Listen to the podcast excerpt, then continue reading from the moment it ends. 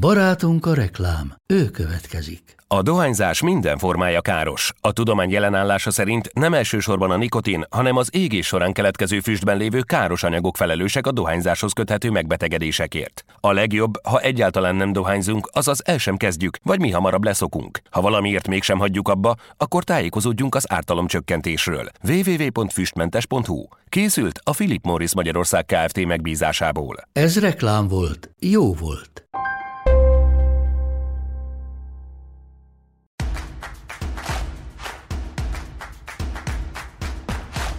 Köszöntöm Önöket, a kibeszélő extrát látják. Ezúttal ismét visszakanyarodunk Ukrajnához és az orosz-ukrán háborúhoz, de megpróbálok egy másféle aspektusból megközelíteni ezt a kérdést ezúttal.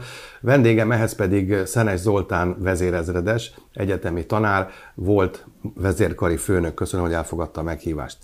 Kezdjük azzal, hogy amit már igazán régóta szerettem volna valahol megtudni, hogy hogyan kell elképzelni ezeknek a, az orosz harcoló alakulatoknak a hétköznapjait. Mi történik, mikor kivezénylik őket a frontra? Tehát amikor elkezdenek harcolni, azt mondják, hogy itt van két szakasz, meg kell támadni ezt a falut, el kell foglalni, amit szemköz van velünk, elkezdődik a, elkezdődnek a harcok, a tüzérség támogatja, viszont visszalőnek. Ez egy kicsit elhúzódik ez a folyamat. Leszáll az este, ezek mit, mit csinálnak? Mi, mit esznek? Hol alszanak? Visszaviszik-e őket a, a, a táborba, a központi helyre? Hol vannak fölállítva a, a, a tábori konyhák, a tábori kórházak? Hogy kell ezt elképzelni? Hát ugye ez egy, ez egy nagy sakjáték, tehát ugye a, a, a, attól függ, hogy milyen feladatot is hol, hol hajt Nem harcol mindig mindenki, tehát a, harcol, a harcok azok az arcon vannak, azok, most is lehet látni, mert megnézzük a, megnézzük a Ukrajna térképét, tehát van egy vonal végig, ott lehet harcolni, de hát ugye mögötte mélységben átcsoportosítások során nincsen harc. Tehát gyakorlatilag... Az arcvonalra koncentráljunk. Az, az, az arcvonalban nyilvánvaló, hogy ha, ha most vegyük például most a helyzet, hogy Széveredoveck, Széveredonyeck, tehát gyakorlatilag egy, egy támadó harc. Ott ugye minden zászlói harcsoportnak, ugye az oroszok zászlói harcsoportokat alkalmaznak, egy ezred, egy dandárul, egy-két zászlói harcsoport és akkor megkapja a feladatot a dandárparancsnok, ezredparancsnok, kiadja az ászlói harcsoportnak, és akkor általában az ászlóiak három-öt napig harcolnak. Hány főből állnak ezek az ászlóiak? Hát ugye itt az a probléma most az oroszoknál például az, hát ugye vegyük például a NATO-nál, a nato a balti teleten települt zászlóharcsoportok 1000-1400 fősek voltak, mielőtt elkezdődött a háború, ma már erősebbek. Az oroszoknál elvileg olyan 500 fő körül van, de éppen nemrég jelent meg egy komoly elemzés, amely végül az bizonyítja, hogy az orosz zászlója csoportokban nincs meg ez a 500 fő, hanem kevesebb. Ebből fakadóan a harcjárművek megvannak, tehát technika megvan, viszont kevés a gyalogos. És az egyik magyarázat, hogy miért tudnak ilyen nehezen előre haladni, vagy a, a városharca miért kevésbé sikeresek, az, hogy igazából nincs gyalogsága, amelyik kiszáll a jármű, két-három katonat tud kiszállni, nem pedig egy teljes raj. Tehát ezeket miért nem töltik föl, ezeket az ászlójakat? Hát ugye ez elvezet egy sok problémához. Az első, hogy az utánpótlás. Ugye az orosz hadsereg 900 ezer fős volt a háború előtt, ebből a szárazföldön kevesebb, mint 300 ezer fő volt, 280 ezer. Ha hozzáveszünk a légideszantort, különlegeseket, akkor olyan 350 ezer fő. Tehát ez a, ez a, a meglévő állomány. Évente kétszer van bevonultatás, már sor, sor, sorköteles hadsereg, kellene 400 ezer főt, 360-400 ezer főt pótolni, de igazából azt se tudják, mert beteg, mert nem alkalmas, vagy nem akar bevonulni mindenféle kifogások. Tehát gyakorlatilag az Oroszország a háborút úgy kezdte el, hogy az első fő koncepció az volt, hogy az úgynevezett villámháború, vagy mesterterv, hogy néhány nap után kiveszik a rendszerből Zelenszkét, és akkor egy bábkormányt csinálnak, és attól kezdve orosz barát politika zajlik.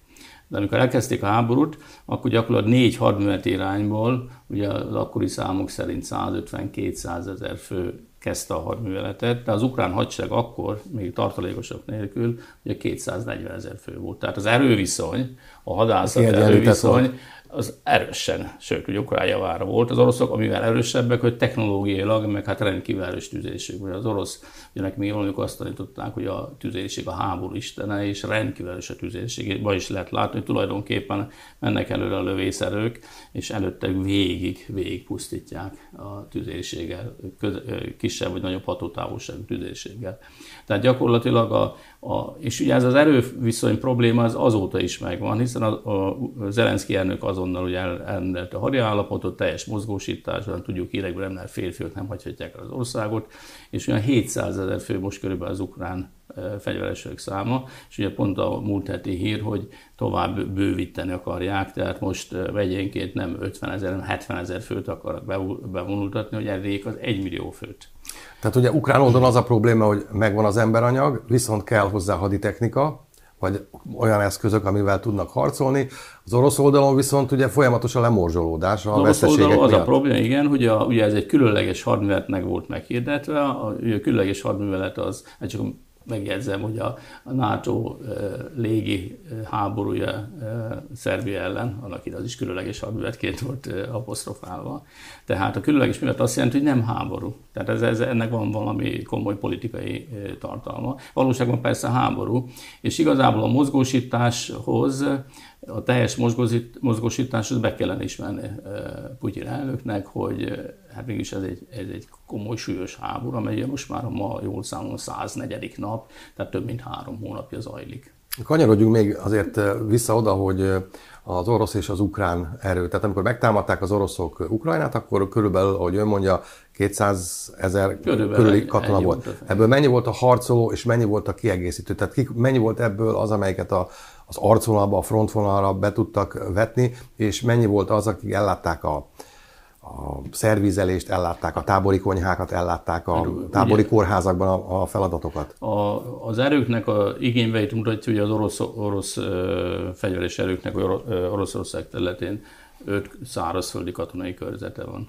Most mindegyik katonai körzet használt az erőt. Annak idején északról például, hogy a Belarus, Belarus felől a távol-keleti, tehát a keleti katonai körzet csapatai vettek. Ma is, hogyha megnézzük a térképet, minden, mind az összes katonai körzet, ott vannak az erői. Most a struktúrája úgy néz ki, hogy úgynevezett tábori hadseregek vannak.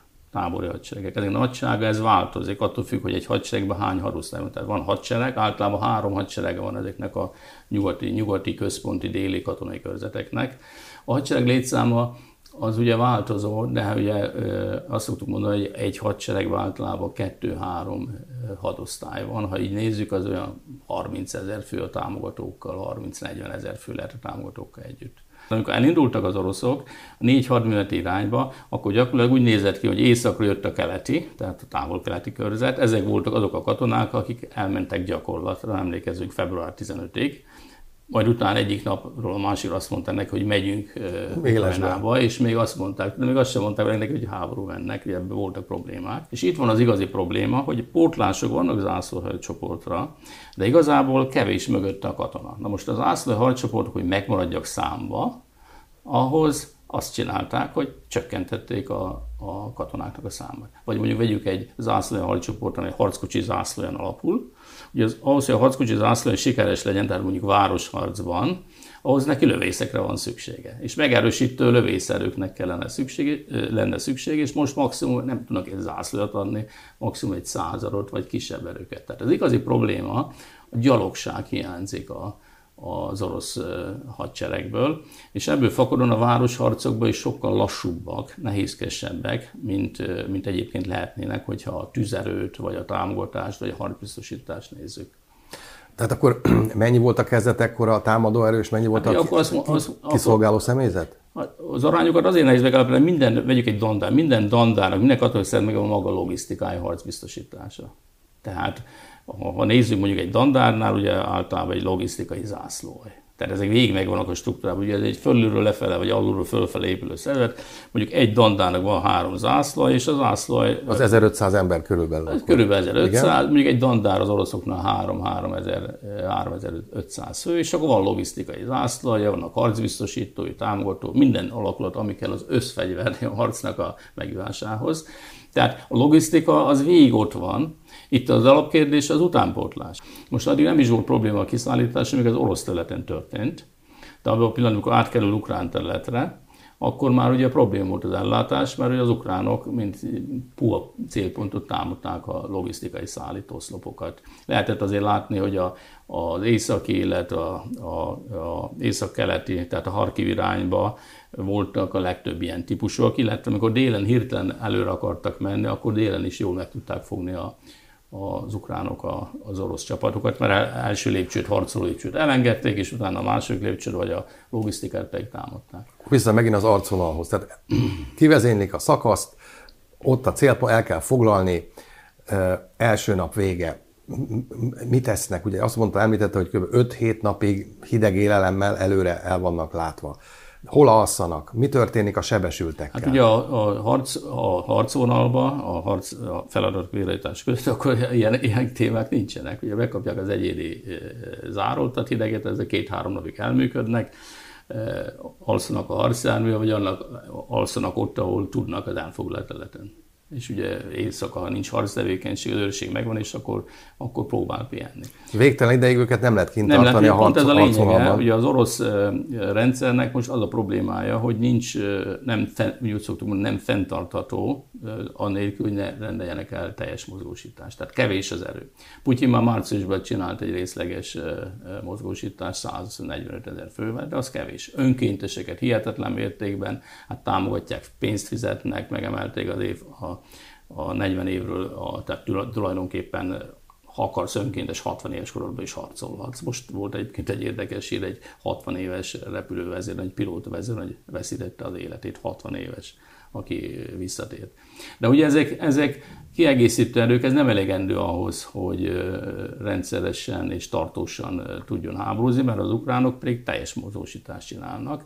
Igaz, hogy ott is a területvédelmerőknek nyilván a harckészültsége, felszereltsége, kiképzettsége, stb. más, mint a, a Donetszki térség már 8 éve háborúzó fő ukrán katonerőké, de attól függetlenül ők teljes nyilvánossággal és nyíltan tudják csinálni, amíg ezt az oroszok ezt nem tudják csinálni, mert a Putyin szerint ez egy különleges katonai művelet. Ön szerint miben hatékonyak az ukránok, és be fog-e válni ez az orosz taktika, amit most a második körben elkezdtek alkalmazni, hogy lassú előrenyomulás, tüzérségi támogatással mindent elpusztítani magunk előtt? Hát az ukránok egyrészt hősiesen harcolnak, tehát az, az, az látszik, meg hát még egyszer mondom, személyi állomány, létszámot tekintve erőfölényben vannak. A, a, az oroszoknál pedig az látszik, hogy először feladták, hogy, már, hogy nem fogják megtámadni Kievet, tehát feladták Kievnek a elfoglalását, vagy ostromát, utána feladták Harkivot, nincs rá erő, és most ott tartanak, hogyha nézzük a két frontot, tehát a keletről, ugye Luhanskot majdnem elfoglalták, de az e, vagy Donetsket és a környékét még pontosan teljes egészében kell foglalni. A Donetszki köztársaság, tehát Donetszki megye, az, Donetsz, az pedig hát kb. 50-60 százalékosak. Tehát ott még nagyon sok harc van hátra ahhoz, hogy a területet elfoglalják. Ugye azért nehéz ezeket a területeket elfoglalni, mert az elmúlt 8 évben ugye két kis szűk területen volt ez a két szakadnál köztársaság, olyan 10-12 ezer négyzetkilométer, ami Magyarországon nem tudom, két-három megye nyugaton. És ugye, ugye vegyük így a Dunáig ezt a részt, az ukránok az elmúlt 8 év teljes védelmi, mély, lépcsőzött, föld alá rejtett, komplett, komplett védelmi rendszereket építettek ki, ahol persze lehet őket pusztítani, de ahhoz, hogy elfoglalják, az gyalogság kell. Tehát tulajdonképpen be kell menni. Ezen végig kell menni. Végig kell menni, ugyanúgy, mint a városharcban. Itt is végig kell menni, be kell menni az állásokba, és, és ha nem adják meg magukat, akkor meg kell semmisíteni az ellenséget. És ez ugye nagyon, nagyon nehéz.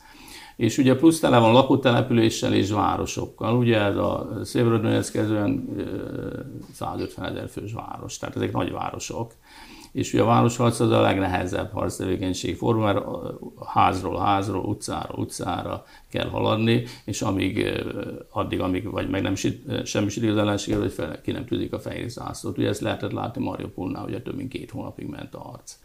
És ugye ahhoz meg lövészek kellenek. És igazából ez a legnagyobb gyengeség most, ugye ez most messzire vezet, nincs erre idő, hogy ez a stratégia, az orosz stratégiai gondolkodás, háborús felkészülés, Eh, hogy arra készültek, hogy gyors, eh, gyors eh, hadászati hadműveleti sikereket érnek el, és nem lesz nagy háború. Ha nagy háború lesz, akkor viszont mozgósítanak. És ugye ezek most nem jönnek ki, ez egy ilyen Ugye a háború sose úgy valósul meg, ahogy megtervezték, hanem mindig váratlanságok vannak. És most igazából e, humán, tehát lövész, első lövész erő, erőforrási van. És ukrán oldalról másik dolog, ami érdekes, ugye, ugye nagyon sok technikát, nyugati technikát kaptak. Ezek igazából nem lehetett látni a sikerét, de van most két dolog, ami ugye a nyugati technikát vezetett. Az egyik volt egy nagyon véres, tehát tulajdonképpen meghújsított vagy megakadályozott folyóátkelés Széverodonetszk fölött egy folyón, amikor egy zászlói harcsoportot tulajdonképpen megsemmisítettek az ukránok, és ebben már az amerikai 777-es tarackok is részt vettek. Ez az egyik. A másik pedig most volt egy ellentámadás Széverodonetszkben, ahol szintén használtak lengyel, meg nem tudom, tehát kap, nyugatról kapott harci technikát, ami ugyan tennapi hírek szerint nem, nem volt sikeres, illetve meg tudták állítani az oroszok, sok szorítják őket vissza, de összességben azt lehet látni, hogy ahogy a nyugati technika bekerül hozzájuk, úgy nagyobb lehetőségek vannak a támadó műveletekre. És ezt különösen lehet látni délen, mert délen meg azt lehet látni, hogy, a, hogy elfoglalták Herson megyét az oroszok, de végig a Herson és egészen Mariupolig végig azon a területen az ukránok állandóan is ellentámadások támadásokat, tehát offenzíven támadják, és az oroszok védel, védelemre álltak be, védekezésre álltak be, tehát tulajdonképpen védik a teleteket. Tehát és akkor lezárom, és most a nagy kérdés az lesz, hogyha tényleg nagyobb hatótávolságú tüzérségi eszközöket, sorozatvetőket kapnak a, az ukránok, ugye az amerikák megígérték, britek megígérték, nem tudom, lengyelek mások adnak, hogy akkor ez hogyan fogja befolyásolni a hadműveleti helyzetet. Nehéz, nehéz kérdés megjósolni jövőt. Ezek szerint valószínűleg, hogy be kell rendezkednünk egy elhúzódó háborúra, amíg a jó idő kitart, addig vajon az oroszok neki fognak-e futni a déli területeknek, tehát ha sikerül is a két szakadár köztársaságot elfoglalni, utána ráfordulnak esetleg Odessa irányában a Nyesztermenti köztársaság felé, hogy létrehozzák azt a bizonyos pufferzónát, amelyel elvágnák az ukránokat a Fekete-tengertől.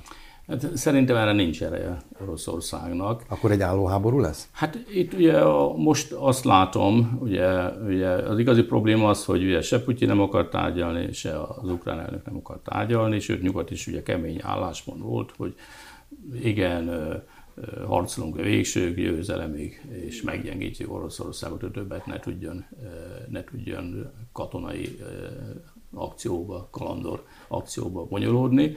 Az utóbbi időben azért azt lehet érzékelni, hogy már inkább előjönnek a diplomáciai megoldások. Tehát egyre inkább, ugye emléken az amerikai elnök is nyilatkozta, hát igen, lehet, hogy mégiscsak kompromisszumot kellene kötni. Tehát visszatérve, én szerintem nyáron, ugye a, a ukránok is azt mondták, hogy nyár végig tart a háború. A nyár az arra talán elegendő lehet, hogyha meg tudják tartani az erőfölényt az oroszok, hogy a, a Donetszki megyét elfoglalják, Donetszki megyét elfoglalják, és több erő nincsen. És akkor azt jelenti, hogy a kelet-ukrajna, az Azovi tengerpart egészen a Krimfélszigetig, Herszog, tehát ezek a megyék ez orosz kézbe lesznek, és ettől kezdve tárgyalásos alap hogy mi maradnak meg, vagy mit adnak vissza. Az, hogy a Fekete-tenger teljesen elfoglalják, és Ogyesszát bevegyék, ami szinte egy, egy milliós város, arra egyszerűen nincs erő. Tehát ez a háború kezdetén is voltak ilyen tervek, már második héttől kezdve emlékszem, hogy nézem az orosz katonai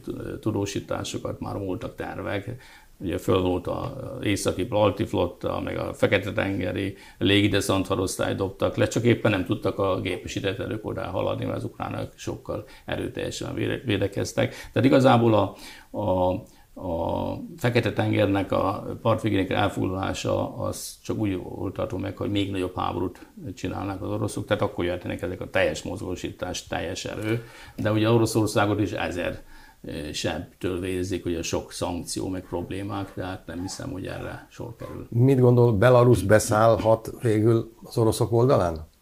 Hát Belarus katona, már katona most is a technikát, tehát nem régen volt hír, hogy átdobtak két dandányi technikát a Kelet-Ukrajnába, harcokat segítendő, tehát felszerelést adandó. Mert az látszik, hogy a nagy veszteség vannak az oroszoknál, és ugye már T-60-as harckocsikat visszahozták, tehát segít Belarus, illetve hát állandó gyakorlatozik, készenlé, tehát azért próbálja az ukránoknak a figyelmét elvonni, de már ezt a politikát, hogy nem mennek be élő erővel, szerintem nem fogják megváltoztatni. Ugye volt ilyen terv, csak éppen megtagadták a katonák, ugye a vezérkari főnök lemondott abba az időbe, hogy ez nem lehet, de minden más módon segíti Oroszországot. Visszatérve még a hétvégéhez és ugye Szeverodonyeckhez, ön szerint ez tényleg csapdába csalták az ukránok az oroszokat, ahogy ezt a híradásokban lehetett hallani, vagy pedig ez egy ukrán jól hangzó hát ez egy, volt. Ez egy narratíva, nyilván nem, hát oroszok támadtak végig. Az ukra, ukránoknak ugye... De hogy tervszerű volt a, a visszavonulások, az ukránoknak hagyták, hogy előre jöjjenek az oroszok, és utána kezdték körbe kerítve visszanyomni őket, vagy visszafoglalni. Tehát, hogyha a napi eseményeket nézzük, ez, ez nem így volt. Az ukránok nagyon erős ellenállás folytatnak, sőt vita van, tehát politikai, hadászati vita van a tekintet. Ugye most az ukrán stratégia az, hogy minden város megerődített városként addig védenek, ameddig tudnak. És ugye nagyon sokszor lehet látni videókat, hogy az ukrán katonák is kérik, hogy kapjanak visszavonulási parancsot, hogy ki tudjanak menekülni ezekből a pici katonokból. Ez egy nagy vita egyébként az ukrán politikában.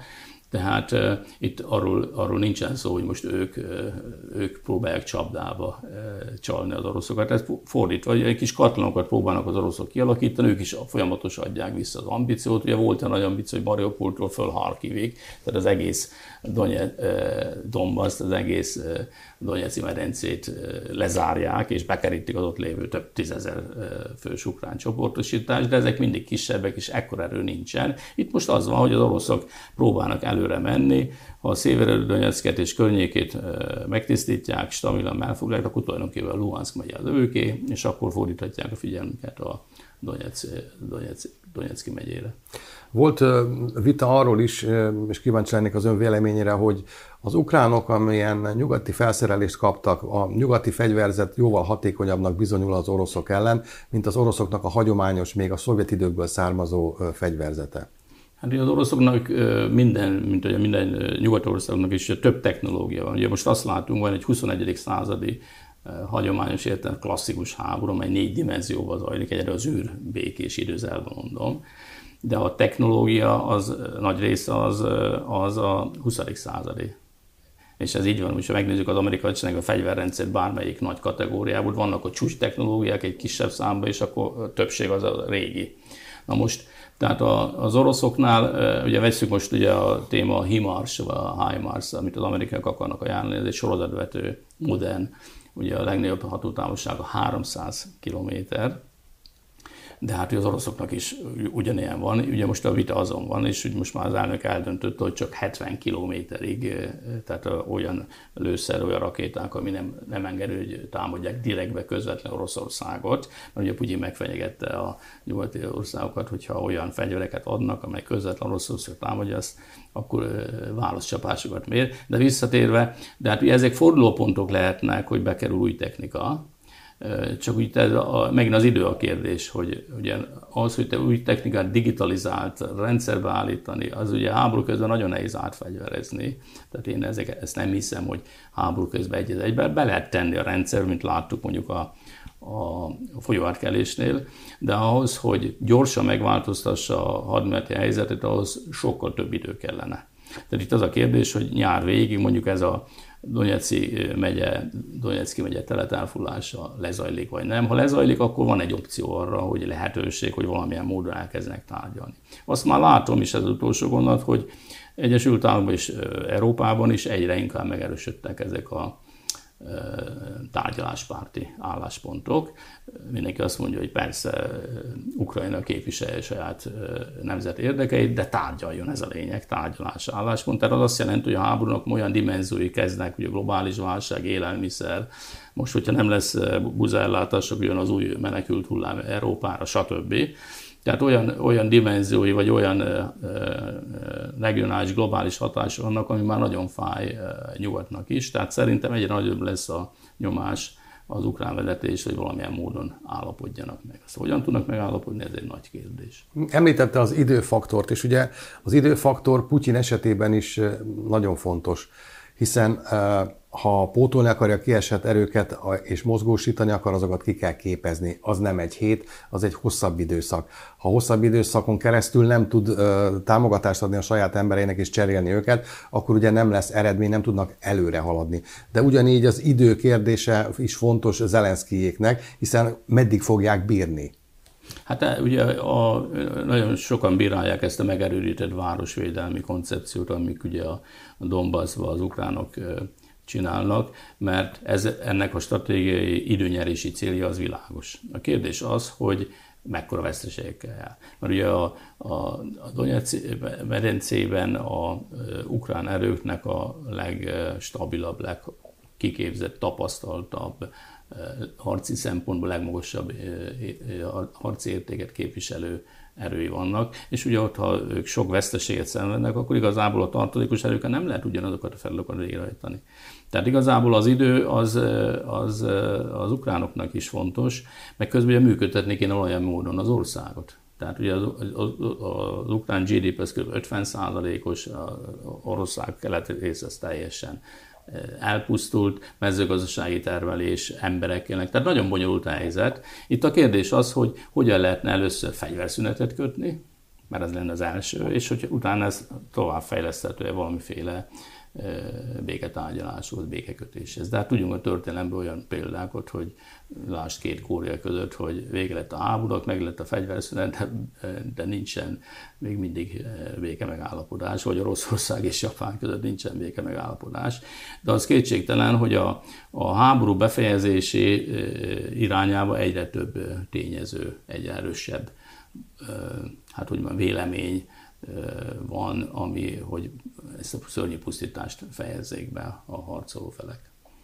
Szerez Zoltán, köszönöm szépen. Önöknek köszönöm pedig, szépen. önöknek pedig köszönöm, hogy velünk tartottak, a kibeszélő extrát látták. Viszontlátásra!